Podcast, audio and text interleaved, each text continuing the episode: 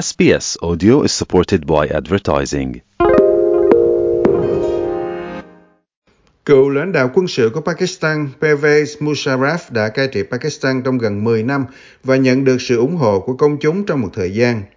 Nhưng việc sử dụng quân đội của ông, điều mà một số người coi là nặng tay và việc ông tham gia chiến đấu với Taliban ở Afghanistan đã dẫn đến sự sụp đổ của ông.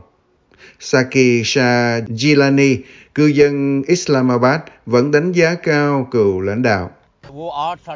He ruled the country for eight and a half years. Ông ấy đã chỉ vì đất nước trong 8 năm rưỡi, nhưng ông ấy không cho phép tăng giá các mặt hàng thiết yếu.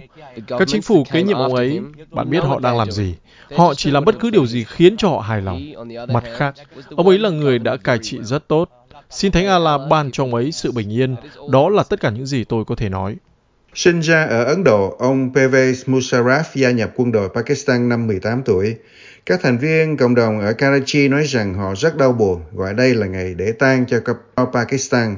Giáo viên Inam Ula Khan nói rằng ông đánh giá cao việc mở rộng các chính sách của ông Musharraf.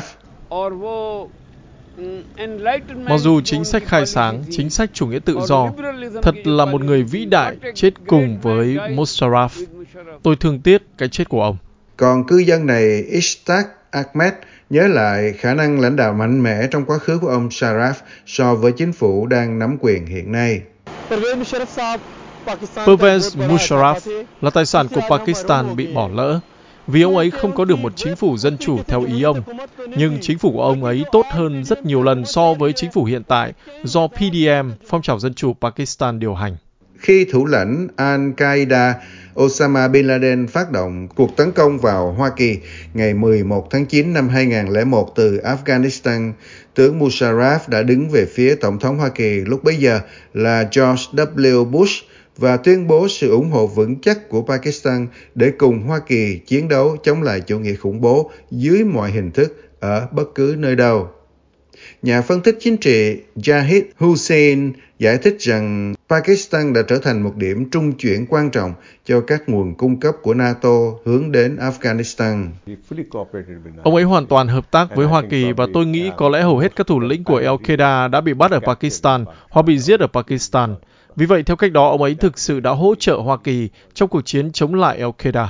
Kết quả là tướng Musharraf phải đối mặt với các mối đe dọa từ Al-Qaeda và các chiến binh Hồi giáo khác, những kẻ đã cố giết ông ít nhất ba lần. Các nhà ngoại giao Hoa Kỳ nói rằng ông Musharraf gần như đã đạt được thỏa thuận với Ấn Độ về khu vực Kashmir, nơi chủ quyền vẫn đang bị tranh chấp. Nhưng tướng Musharraf đã không giữ lời hứa từ chức tổng tư lệnh quân đội và cuối cùng, từ chức tổng thống vào năm 2008 sau khi quốc hội đe dọa sẽ luận tội ông. Ông Musharraf đã qua Dubai sống lưu vong để tránh bị buộc tội hình sự và cố gắng quay lại con đường chính trị vào năm 2012 nhưng bất thành.